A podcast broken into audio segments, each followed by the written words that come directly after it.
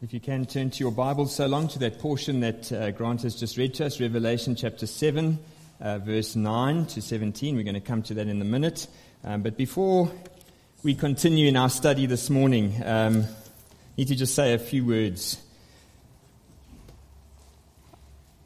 I want to start this morning by saying that I really do uh, appreciate that last week was difficult for some of you, um, especially the fact that I spiritualized, in inverted commas, the meaning of the 144,000 of the tribes of Israel to mean uh, the whole number of the Church of Jesus Christ.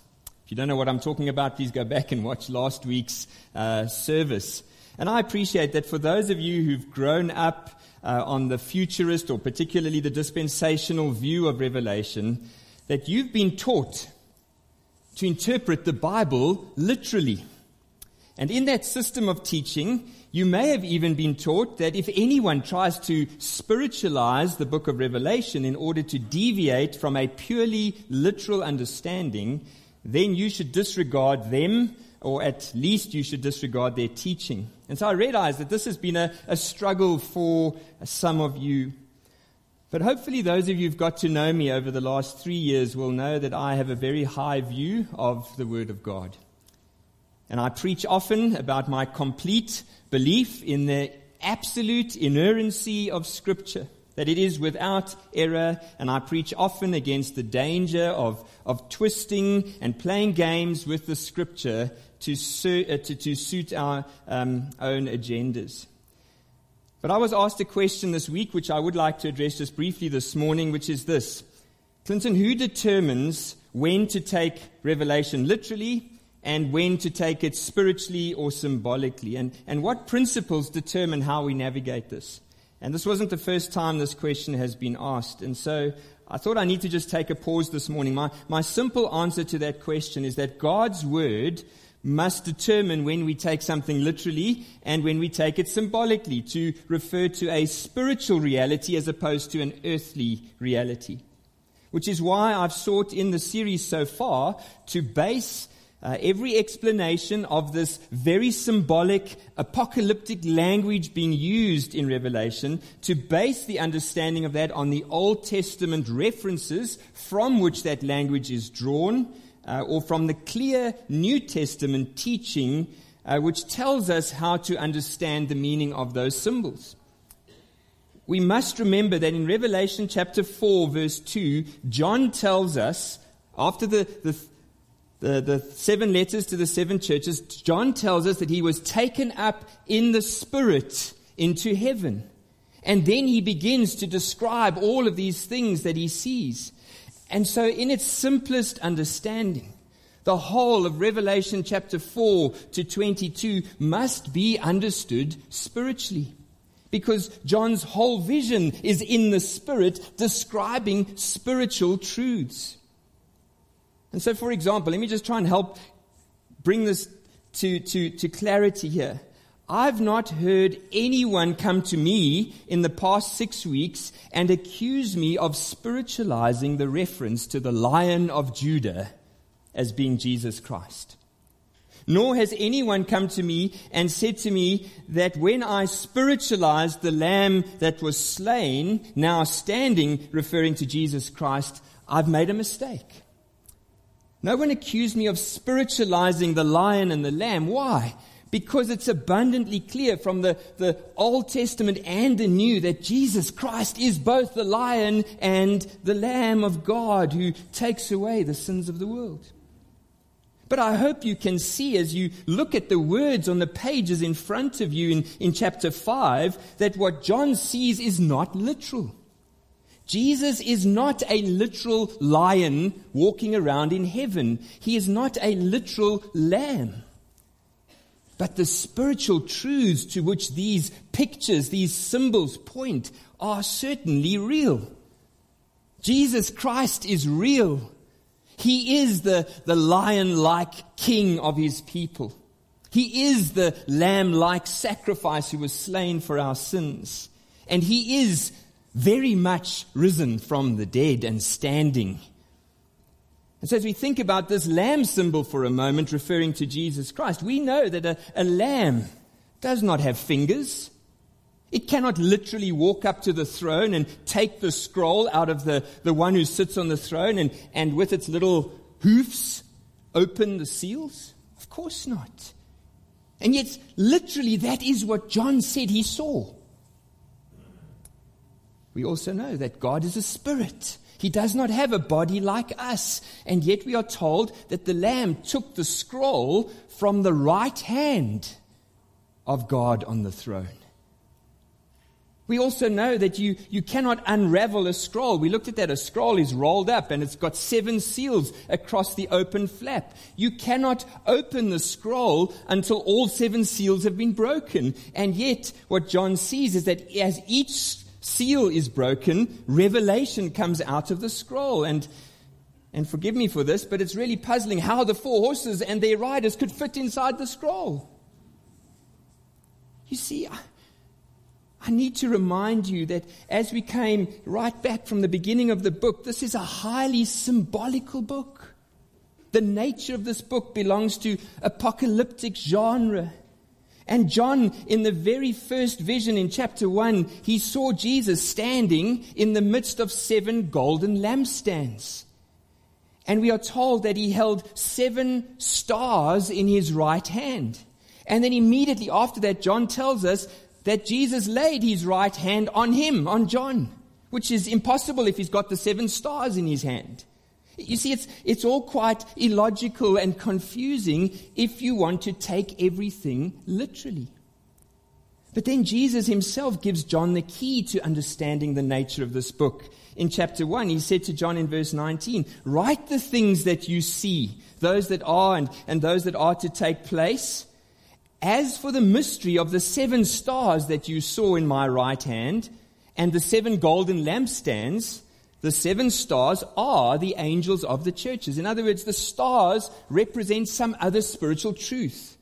And the seven lampstands are the seven churches. And so, if we are to take Jesus seriously, we need to understand that all of what John sees in these visions in Revelation are first and foremost spiritual. Now, sometimes the connection between the, the vision of the symbol and the spiritual reality to which it points is very clear. For example, with the lion and the lamb, the, the symbol and the reality of Jesus, it's very clear. Sometimes the, the symbol, the, the connection is harder to figure out. For example, the 144,000 as referring to the whole church. But the key to faithful interpretation of God's word in Revelation is to let the rest of Scripture define as clearly as possible what we are to understand about those symbols. And I'd like to say that if we move outside of Scripture to, to determine the meaning of the symbols, that then becomes pure speculation and anything is possible, which I do not believe is God's purpose in giving us His word. And so, lastly, before I continue this morning, just again on a, on a deeply pastoral note, I want to plead with you to not let this book of Revelation, and particularly differences on the details cause division amongst the body of Christ. We are to unite as the people of God to see Jesus Christ and Him glorified in our midst. And, and so I want to urge you again that if you have questions about the studies, please feel free to contact me in the week, as some of you have done. Um, please avoid getting together in little groups to kind of um, pastor bash the, the Sunday sermon. Rather, come and speak to me. Come and say, I don't understand why you said what you said. Help me. And I'll gladly do that. And if I find out uh, that others are struggling with the same thing, I'll try and better address that from the pulpit. I'd be happy to meet with you. But, but let's be on our guard against the tactics of the evil one um, to use the Word of God, and particularly the study in Revelation, to sow disunity amongst God's people. Revelation is God's word. I believe without a shadow of a doubt that it was written for our benefit and edification because it's part of all scripture. And I carry the great weight of knowing that I will be judged more strictly by God for the way in which I teach this book every week. So please pray for me. Pray for the wisdom of God to be given to me. Pray for His help and guidance as I prepare these sermons. And pray for God's protection uh, over us as a church. That this would be a time of strengthening us in the Lord Jesus Christ and not uh, breaking us down. Right, so please turn in your Bibles now to chapter 7, verse 9 to 17. Um, we're going to have a problem with time this morning, It says better to seek uh, forgiveness than to ask for permission. Um, so we're going to have a problem. Those who are serving tea and coffee, please serve those who are arriving early uh, for the second service. And if you are those people who like to keep me honest, and I know there's lots of you regarding to how long my sermons are supposed to be, um, you can start your stopwatch only now.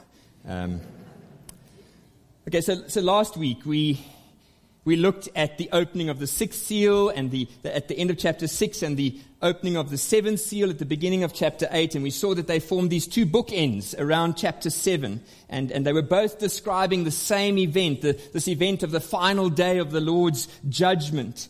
Firstly, from the perspective of those on earth in chapter 6, and then from the perspective uh, of heaven, the judgment of God being poured out from heaven uh, in chapter 8. And in between, we saw the sealing of the 144,000 in the first half of chapter 7. But before the, the judgment of God is, is poured out on the earth on this great and awesome day, resulting in all the wicked being destroyed for all eternity, we saw that there was this angel of the Lord who instructed that the, the four winds be held back, that no judgment come on the earth until this number uh, of God's people had been sealed. And I sought to explain that in line with the whole trajectory of Scripture, uh, of a Christ centered, gospel centered reading of Scripture, this 144,000 was a spiritual reference to the true Israel of God, which represents the whole church of Jesus Christ on earth, the complete number of the church of Jesus Christ. And we saw that it was only those individually sealed believers who would stand on the day of judgment. For they bore the name of Jesus and the name of his Father um, on their foreheads. And now today we continue in this heavenly vision and we see again in verse 9 this phrase, after this. After this I looked. In other words, after having seen the, the vision of the four angels holding back the, the four winds of judgment, after that vision, John goes on to tell us what he saw next. And so there are four questions that we need to ask uh, about this next vision to understand what God is wanting us to, to learn from this section of his word. We need to ask who did John see? Secondly, what were they doing? Thirdly, where did they come from? Uh, and fourthly, what are they enjoying? And so that's the outline of, of the questions we're going to ask ourselves as we look at this great multitude listed in chapter 7. So let's work our way through the questions. Who then did John see in verses 9 and 10? And we are told that after that scene of, of the sealing of the 144,000, John saw a great multitude that, that no one could number from every nation, from all the tribes and peoples and languages, standing before the throne and before the Lamb. And so the group we have before us is a beautiful description of the universal church of Jesus Christ, being made up of every believer who has ever lived and gone to be with the Lord. Theologians over the years have referred to this group in Revelation chapter 7 as the church victorious. The church triumphant is another phrase. This group is the complete number of saints, both Jews and Gentiles. Every believer back in chapter 2 and 3 who conquered, who remained faithful to Jesus, is part of this multitude. Every saint of God that has ever died and gone to heaven is part of this multitude. Please note that this phrase which John uses to describe this group is exactly the same phrase he used previously in chapter 5. Look back to chapter 5 verse 9. When John was taken up into heaven, he saw the four living creatures and the 24 elders falling down in worship before the Lamb. And we read that they sang a new song, verse 9. Worthy are you to take the scroll and to open the seals, for you were slain, and by your blood so what did Je- Jesus' death purchase? What did his blood purchase as we've just celebrated? People for God from every tribe and language and people and nation, and you have made them a kingdom and priests to our God, and they shall reign on the earth. And so back then we saw that, that all of heaven worships God for this great work of salvation. The, the elders, the, the angels, an innumerable multitude of all creation worshiping God. And now in chapter 7, John actually sees this multitude of believers standing before the throne and before the Lamb. And I want you to see today that this group in chapter 7, verse 9, is exactly the same group that we considered last week. The 144,000, the full number of those who are sealed while living on the earth. What happens to them when they die? They become part of this great multitude in heaven. Look back to verse 4. John tells us, I heard the number of the sealed. 144,000 from every tribe of the sons of Israel. And now in verse 9, he looks. He heard a number, and now he looks. And what does he behold? He beholds this group. He doesn't behold 144,000 literal Jewish men. Instead, he beholds this great multitude that no one can number from every tribe and, and people and language under heaven. This is exactly the same um, way or language used in chapter 5. Look back at chapter 5, verse 5. In chapter 5, verse 5, an angel tells John, John heard something. What did he hear? He heard the angel announcing, Behold the lion of the tribe of Judah. So he heard, There's a lion in our midst. Then immediately he goes on, but when he looked, what did he see? He saw a lamb standing in the midst of the throne. The elder wasn't confused because Jesus is both the lion and the lamb. And so too here, John hears about the symbolic number of 144,000 who are sealed on the earth. And then he looks and he sees this fuller picture of the church victorious, the church triumphant over all the ages, standing before the throne and before the Lamb. The throne, by the way, therein is symbolic. The Lamb is symbolic. The 144,000 and the great multitude are symbolic. They point to the church of Jesus Christ. Now, what we have here, if we allow God's word to interpret itself, is nothing other than the wonderful final fulfillment of the promises and the prophecies of God which were given back in Genesis 12 to Abraham. These are perfectly fulfilled in Jesus Christ and in the church. And I, I want to show you that this morning. And for the sake of time, I'm going to just bring the scriptures up um, so that you can read with me. Genesis 12 verse 1. Now the Lord said to Abram, go from your country and from your kindred and your father's house to the land that I will show you. And I will make of you, Abram, a great nation, and I will bless you and make your name great, and you will be a blessing. I will bless those who bless you, and him who dishonors you I will curse. And in you, Abram, all the families of the earth shall be blessed. So there we have the foundational promise or covenant which God made with Abram. Then, some years later, uh, God returns when it seems that the promises uh, are not coming to pass. Sarah's old and barren. And we read in Genesis 17, when Abram was 99 years old, the Lord appeared to Abram and said, Behold, my covenant is with you. And listen to this. And you shall be the father of a multitude of nations. No longer shall your name be called Abram, for your name shall be Abraham, for I have made you the father of a multitude of nations. I will make you exceedingly fruitful. I will make you, third time, into nations, and kings will come from you. And don't skip over verse 7. I will establish my covenant between me and you and your offspring after you throughout their generations for an everlasting covenant to be God to you and to your offspring after you.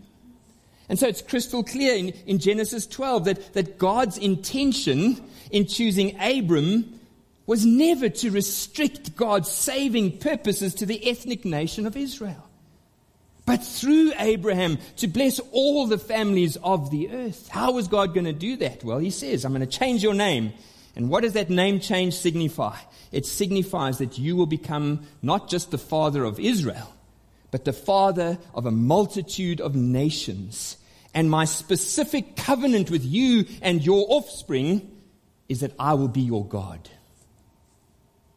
In other words, God's covenant with Abraham from day one was fundamentally about bringing all the nations of the world into a spiritual relationship with God.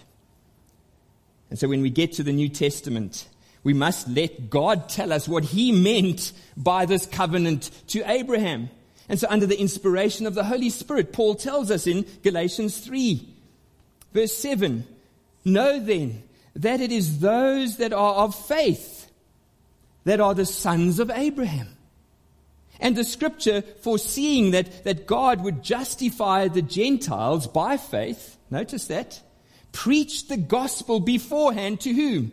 To Abraham, saying, In you all the nations of the earth shall be blessed. And so then, those who are of faith are blessed along with Abraham, the man of faith.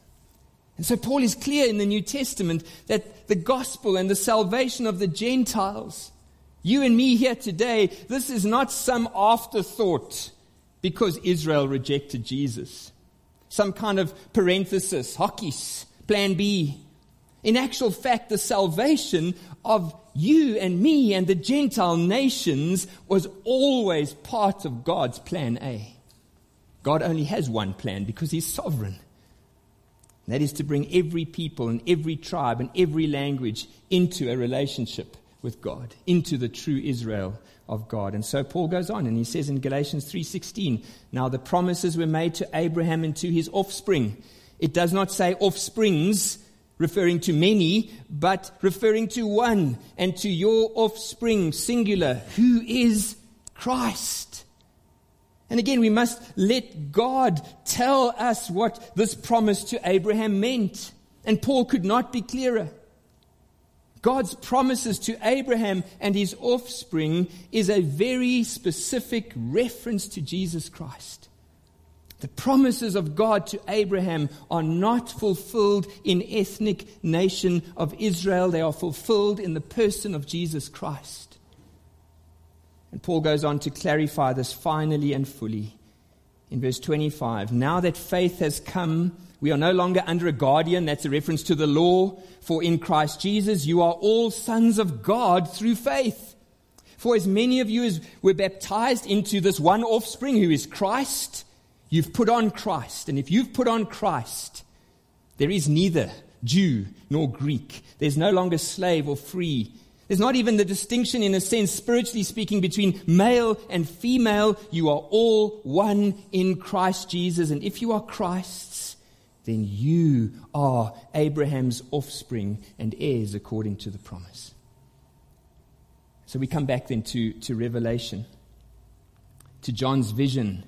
And we find in chapter 7 the most amazing description of the purposes of God from before the foundation of the world to save a people for himself. This kingdom of priests who stand before him people made up of every nation and tribe and people and language, but they all have one thing in common. What is that? They are all clothed in white robes. They all have palm branches in their hands, the sign of, of victory. And they cry out in a loud voice, Salvation belongs to our God who sits on the throne and to the Lamb. Doesn't this picture in heaven those words just make you want to jump up and join with this heavenly throng in song. It should. We, we should actually just pause now and sing a hymn uh, because that's what's going on in heaven. And that's exactly what we see is going on with this multitude. What were they doing? We see in verse 11 and 12 and, and 15 we are told that in response, all the angels of heaven, as they look on this multitude of believers worshiping God and Jesus, the angels fall on their faces before the throne of God and they worship. Amen, they say. Blessing and glory and wisdom and thanksgiving and honor and power and might be to our God forever and ever. Amen. The scene back in chapter 5 was very similar, except it was missing the voice of the redeemed. We had four living creatures back there. We had the 24 elders. We had the myriad of angels. We had all of creation in a general sense worshiping God. But now the scene in heaven is completed with the praise and the worship of God's people. The people of God are presented to John as this great multitude who not only worship, but verse 15, if you glance down there, tells us that they serve God day and night in his temple. What an amazing picture of the church of Jesus Christ. What a picture of what all eternity is like. This multitude of redeemed people of God worshiping Him and serving Him for all eternity. And so I need to ask you a question then this morning. How does this final scene, this perfect picture of what your eternity is going to look like, as a believer. If you're a believer today, chapter 7, verse 7 to 19 is a description of what your eternity looks like. How does that affect, very practically, how you are living your life on this earth? How do you view being part of the kingdom of God already now on earth? More specifically, what is your attitude to the church? How does the Honey Ridge Baptist Church compare to this heavenly reality? Are we a congregation of people from all the nations and tribes and languages of our country, or at least of our city? Are we worshiping God together for His great salvation? And is our time spent serving Him in His temple? We are the local temple of Jesus Christ here at Honey Ridge. Now, we've been wrestling um, as elders over the last few months with regards to how we should address the, the massive problem of spiritual detachment, which has crept like a cancer into the hearts of so many of our church during COVID. People who otherwise go to work, do their shopping in malls and supermarkets, meet with friends in restaurants, play sport, go to movies, visit their families, but have been practically absent from the gathering of God's people for many, many months. I hope you can see that there is nothing individualistic about heaven.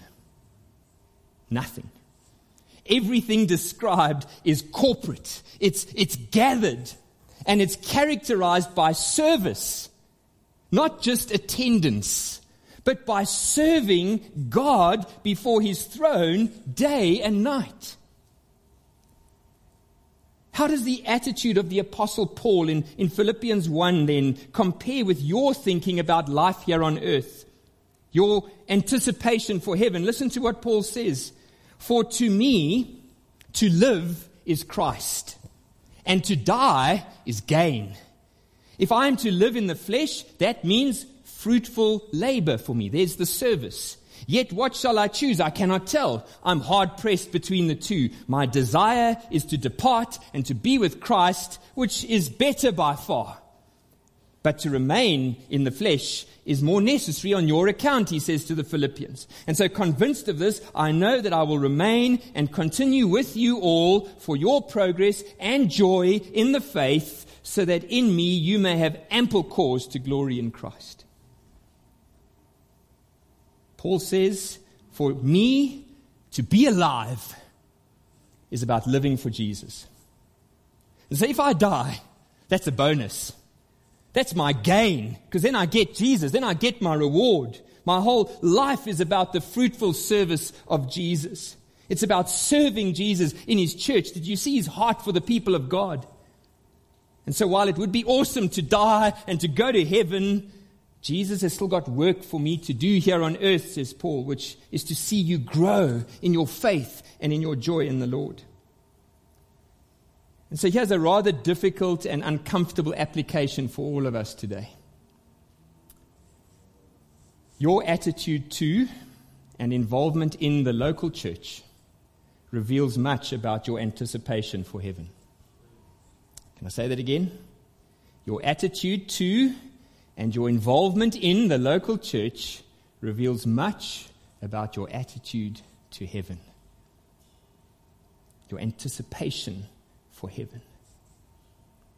My deep fear as a pastor is that lockdown has not so much revealed a lack of interest in the Honey Ridge Baptist Church, as much as it's perhaps revealed a lack of interest in Jesus Christ. Now, how can I say that?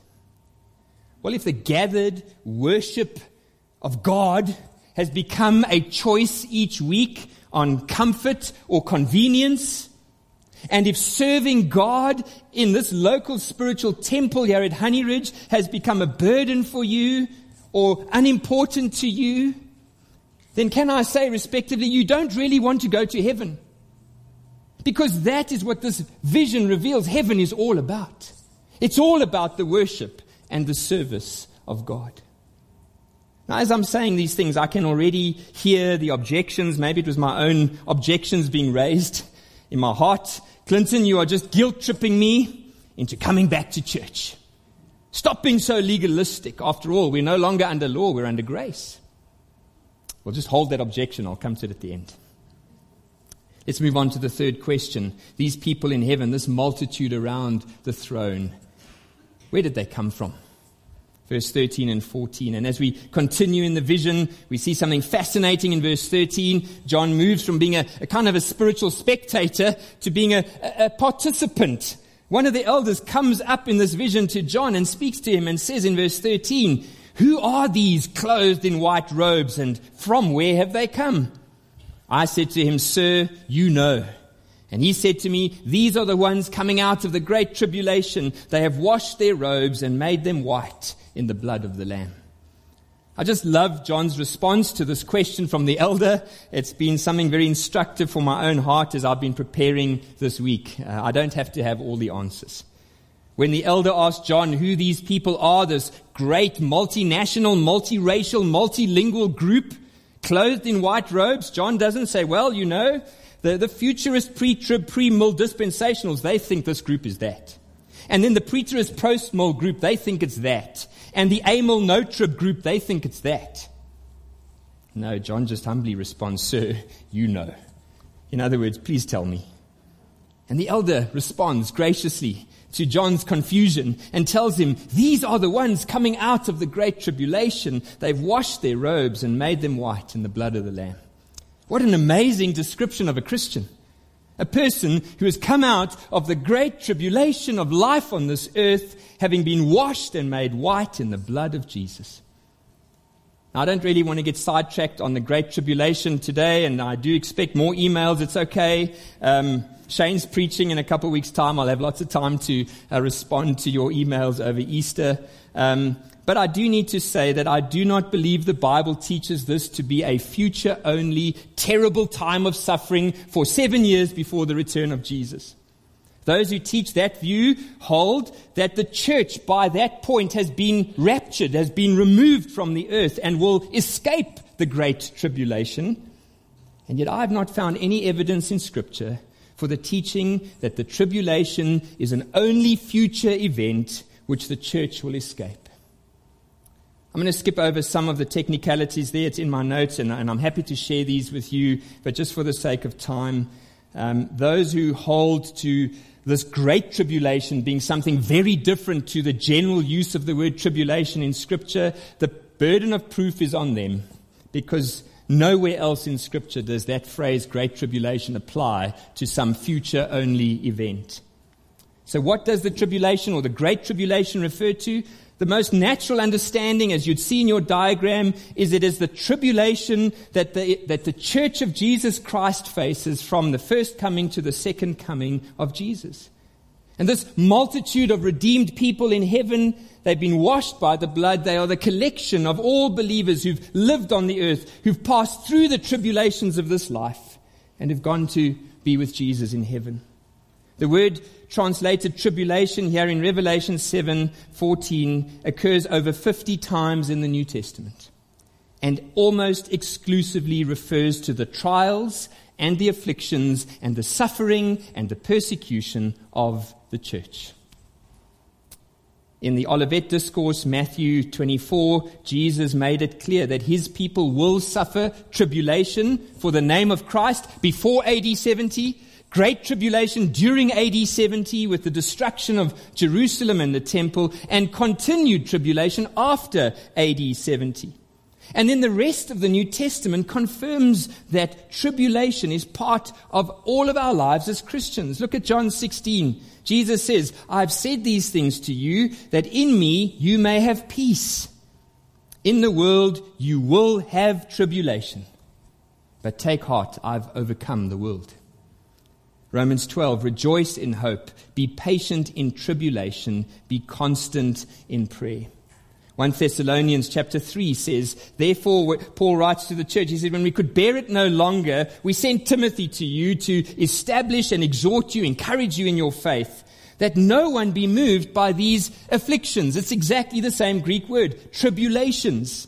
For you yourself know that we are destined for this. For when we were with you, we kept telling you beforehand that we were to suffer tribulation, just as it has come to pass, just as you now know. And there are, as I say, 50 other verses. We'll stop there. But besides this wider teaching of the New Testament about what this tribulation is, what does Revelation tell us this tribulation is? Look at Revelation chapter 1, verse 9. I, John, your brother and partner in the tribulation and the kingdom and the patient uh, endurance that are in Jesus was on the island called Patmos. John was a fellow saint going through the tribulation.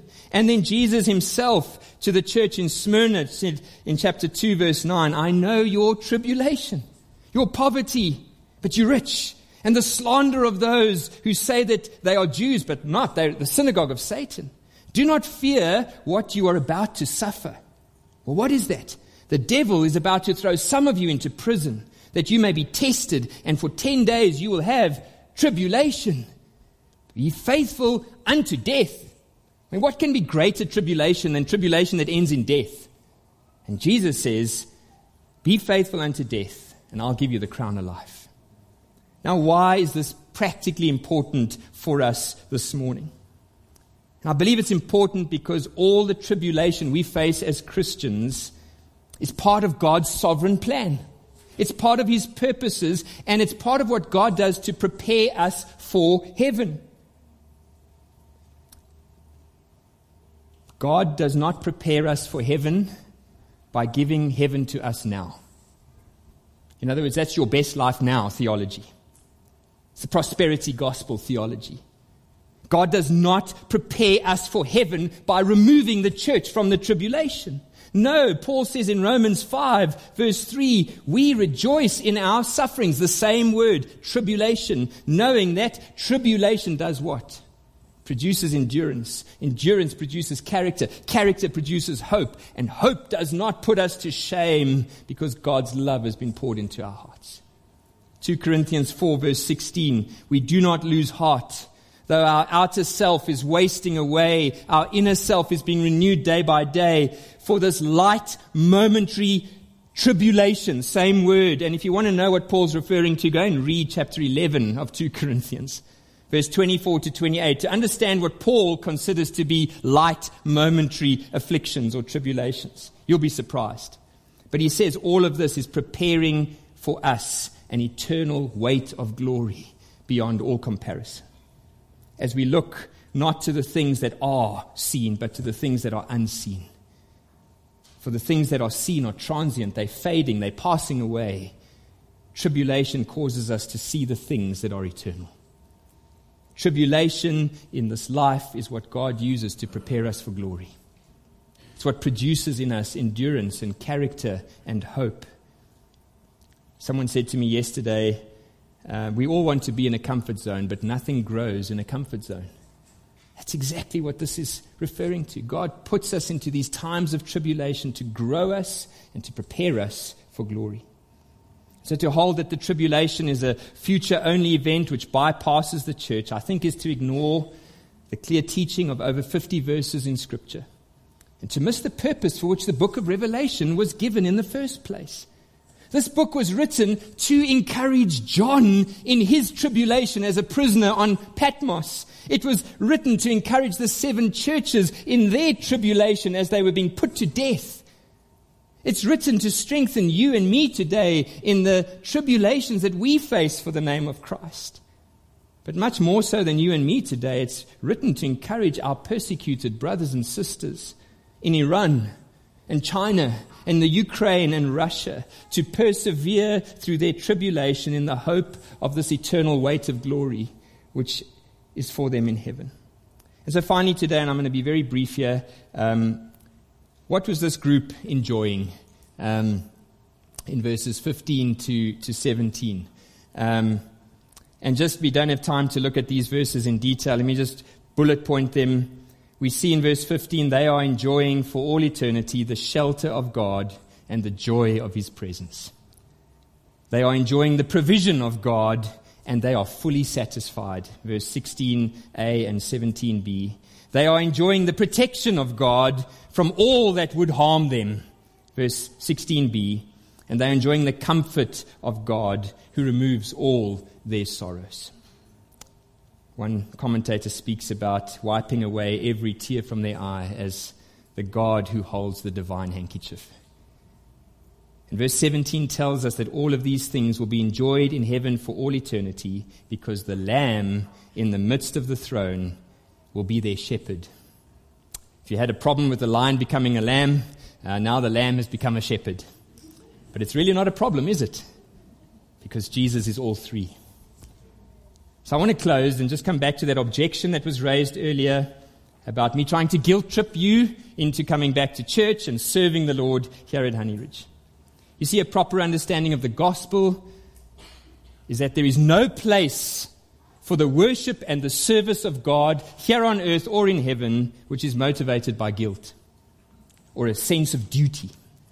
That's absolutely foreign in heaven. In verse 14, we are told that the heaven, uh, the, the multitude in heaven who've been washed and forgiven by the blood of the Lamb, by the death of Jesus Christ in their place, it says in verse 15, therefore, therefore they worship before the throne of God and serve him day and night in his temple.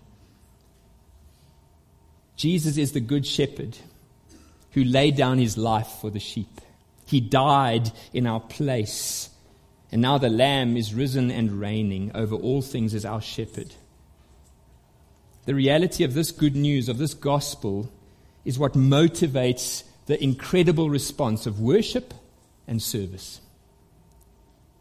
So, if all of eternity is going to be about worshiping and serving God in His temple, surely that same attitude, that same response should be the very lifeblood that, that motivates our worship and service of God here at Honeyridge. So, as I close, what you and I need to worship and serve God on earth is not more incentives to come to worship. It's not more motivation to serve in our ministries. It's certainly not more guilt tripping to get you out of bed on a Sunday morning. What we need is a bigger vision of Jesus a bigger vision of the gospel of our salvation. And that is exactly what John has given us. Let's pray.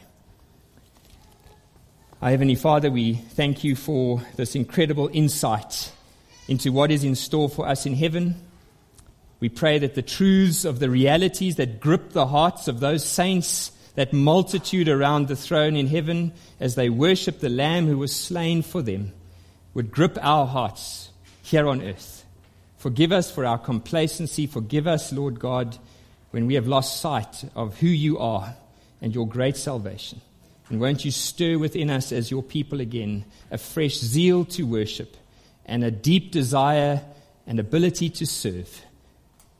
For we pray this in Jesus' name. Amen.